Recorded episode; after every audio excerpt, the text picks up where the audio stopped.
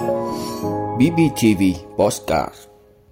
Giữ gìn vun đắp mối quan hệ Việt Nam Campuchia mãi mãi xanh tươi, đời đời bền vững. Ông Trần Quốc Tuấn đắc cử chủ tịch VFF khóa 9. Forbes tiếp tục vinh danh 6 tỷ phú đô la Mỹ người Việt Nam. Khai mạc hội nghị COP27 với những kỳ vọng và thách thức. Đó là những thông tin sẽ có trong 5 phút tối nay ngày 6 tháng 11 của BBTV. Mời quý vị cùng theo dõi. Thưa quý vị, sáng nay ngày 6 tháng 11 tại Trung tâm Hội nghị Trường Chính trị tỉnh Bình Phước đã diễn ra lễ khai mạc chương trình gặp gỡ hữu nghị và hợp tác nhân dân Việt Nam Campuchia lần thứ 5. Đây là chuỗi hoạt động nhằm chào mừng sự kiện kỷ niệm 55 năm ngày thiết lập quan hệ ngoại giao Việt Nam Campuchia. Phát biểu khai mạc, Ủy viên Trung ương Đảng, Ủy viên Ủy ban Thường vụ Quốc hội, trưởng ban công tác đại biểu, Phó trưởng ban tổ chức Trung ương, Chủ tịch Hội hữu nghị Việt Nam Campuchia Nguyễn Thị Thanh nhấn mạnh, Việt Nam và Campuchia là hai nước láng giềng gần gũi, uống chung dòng nước sông Mekong. Chúng ta luôn ghi nhớ và trân trọng ký ức về những năm tháng nhân dân hai nước cùng kề vai sát cánh, ủng hộ và giúp đỡ lẫn nhau và đã giành những thắng lợi to lớn trong sự nghiệp đấu tranh giải phóng dân tộc và cách mạng của mỗi nước. Tình đoàn kết hữu nghị truyền thống Việt Nam Campuchia đã trở thành tài sản quý giá và thiêng liêng của hai dân tộc. Chủ tịch Hội hữu nghị Việt Nam Campuchia Nguyễn Thị Thanh khẳng định, việc tổ chức gặp gỡ hữu nghị và hợp tác nhân dân Việt Nam Campuchia lần thứ năm càng ý nghĩa hơn khi được tổ chức tại Bình Phước, bởi nơi đây ghi dấu ấn lịch sử về hành trình cứu nước của Thủ tướng Campuchia Samdech Techo Hun Sen, về tình hữu nghị đoàn kết gắn bó keo sơn giữa hai nước. Ôm lại chặng đường đã qua, chúng ta thành kính tưởng nhớ với lòng biết ơn sâu sắc công lao của các thế hệ lãnh đạo cấp cao của đảng và sự hy sinh của biết bao thế hệ người Việt Nam, Campuchia. Từ đó, nhận thức sâu sắc hơn và có trách nhiệm hơn trong việc giữ gìn, bảo vệ và không ngừng vun đắp những giá trị tốt đẹp và trao truyền cho các thế hệ mai sau tình hữu nghị thủy chung, trong sáng, truyền thống đoàn kết, hợp tác và giúp đỡ lẫn nhau của hai dân tộc. Chủ tịch Hội hữu nghị Việt Nam Campuchia Nguyễn Thị Thanh hy vọng thông qua chương trình sẽ là cơ hội để hai nước trao đổi thông tin, chia sẻ kinh nghiệm, đề xuất sáng kiến cùng các biện pháp tăng cường hợp tác, phối hợp tổ chức các hoạt động tuyên truyền giáo dục cho hội viên và các tầng lớp nhân dân mỗi nước về truyền thống đoàn kết hữu nghị và hợp tác toàn diện Việt Nam Campuchia. Chủ động đấu tranh chống những luận điệu tuyên truyền xuyên tạc nhằm chia sẻ mối quan hệ hữu nghị truyền thống giữa nhân dân hai nước, Chiều cùng ngày, đoàn đại biểu nhân dân hai nước sẽ tham dự hội nghị tổng kết 10 năm chương trình ươm mầm hữu nghị và chia sẻ kinh nghiệm hoạt động giữa các tổ chức hữu nghị nhân dân hai nước Việt Nam Campuchia. Hội nghị nhằm tổng kết những kết quả đã đạt được trong công tác hữu nghị nhân dân Việt Nam Campuchia thời gian qua, rút ra các bài học và kinh nghiệm cho hoạt động hội trong những năm sắp tới. Hội nghị sẽ nghe 11 tham luận của đại biểu hai bên cùng thảo luận, chia sẻ các kinh nghiệm hoạt động của địa phương, tổ chức đồng thời đề xuất kiến nghị để các hoạt động hữu nghị nhân dân ngày càng phong phú, thiết thực và tiếp cận được với đông đảo các tầng lớp nhân dân của cả hai nước, góp phần thúc đẩy mối quan hệ láng giềng tốt đẹp, hữu nghị truyền thống, hợp tác toàn diện, bền vững, lâu dài Việt Nam Campuchia. Tại hội nghị, Hội hữu nghị Việt Nam Campuchia sẽ trao tặng kỷ niệm chương về tình hữu nghị Việt Nam Campuchia cho các cá nhân của hai nước có đóng góp tích cực vào việc củng cố, tăng cường quan hệ hữu nghị hợp tác Việt Nam Campuchia.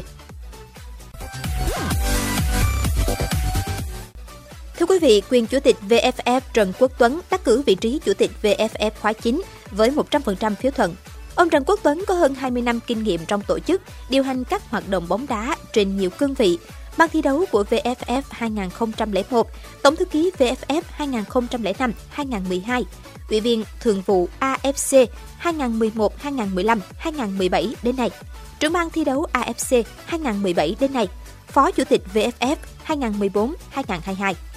Ông đang là quyền chủ tịch VFF giai đoạn từ tháng 1 năm 2022 đến nay. Cũng trong phiên bầu cử chiều nay ngày 6 tháng 11, ông Trần Anh Tú đã đắc cử vị trí Phó Chủ tịch phụ trách chuyên môn VFF khóa 9 với 100% phiếu thuận. Ông Tú không gặp phải sự cạnh tranh nào khi là ứng viên duy nhất cho vị trí này. Ông Trần Anh Tú có nhiều năm kinh nghiệm quản lý bóng đá trên các cương vị khác nhau, từ Phó Tổng Thư ký HFF 2008, Ủy viên Ban Futsal VFF 2008, Chủ tịch HFF 2012 đến nay, Ủy viên Ban chấp hành VFF 2014 đến nay, trưởng ban Fullstein VFF 2014 đến nay, Ủy viên thường trực Ban chấp hành VFF 2014 đến nay, Chủ tịch Hội đồng Quản trị Công ty VPF 2017 đến nay, Tổng Giám đốc Công ty VPF 2017-2020, Ủy viên Ban Futsal và bóng đá bãi biển, Liên đoàn bóng đá châu Á 2019 đến nay.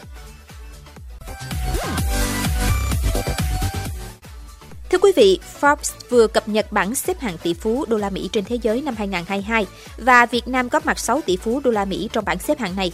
Theo bảng xếp hạng tỷ phú đô la Mỹ trên thế giới năm 2022 do Forbes vừa cập nhật, ông Phạm Nhật Vượng, chủ tịch Vingroup, dù tổng tài sản đã giảm từ 6,2 tỷ đô la Mỹ xuống chỉ còn 3,9 tỷ đô la Mỹ, nhưng vẫn xếp hạng 683 trong danh sách những người giàu nhất thế giới. Ông Vượng đứng vị trí số 1 người giàu nhất Việt Nam.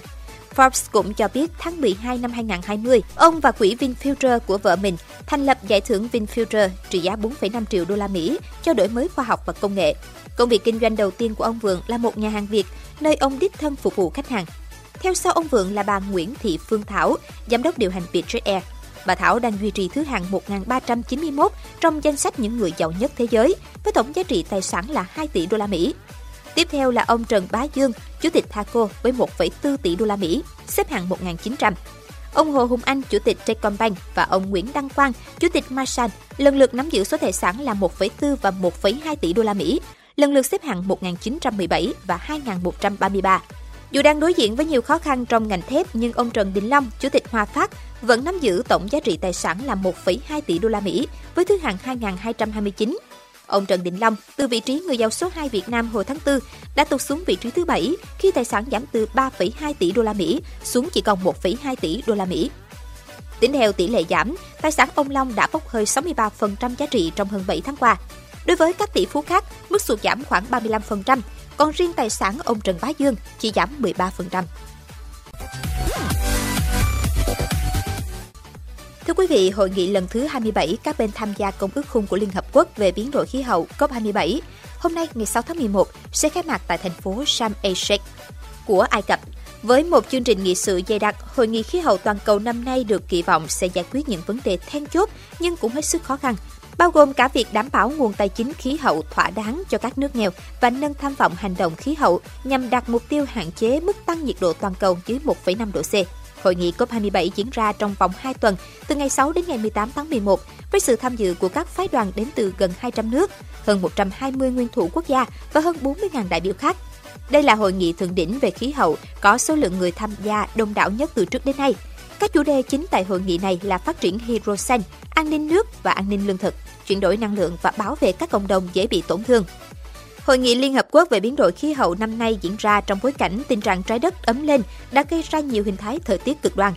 Các hiện tượng thời tiết như nắng nóng gay gắt và mưa lớn bất thường đã xảy ra khắp nơi trên thế giới, khiến hàng ngàn người thiệt mạng và hàng triệu người bị mất nhà cửa do thiên tai từ đầu năm tới nay. Phát biểu trước thêm khai mạc hội nghị, Tổng thư ký Liên Hợp Quốc Antonio Guterres đã nhấn mạnh tới tình trạng khẩn cấp về khí hậu. Ông kêu gọi một cách tiếp cận toàn cầu trong vấn đề biến đổi khí hậu trong đó, các cuộc thảo luận tại COP27 phải dựa trên tinh thần công bằng khí hậu, đoàn kết và tin cậy quốc tế.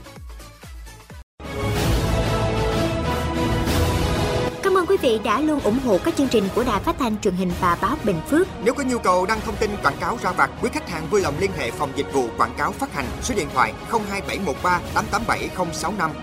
BBTV, vì bạn, mỗi ngày.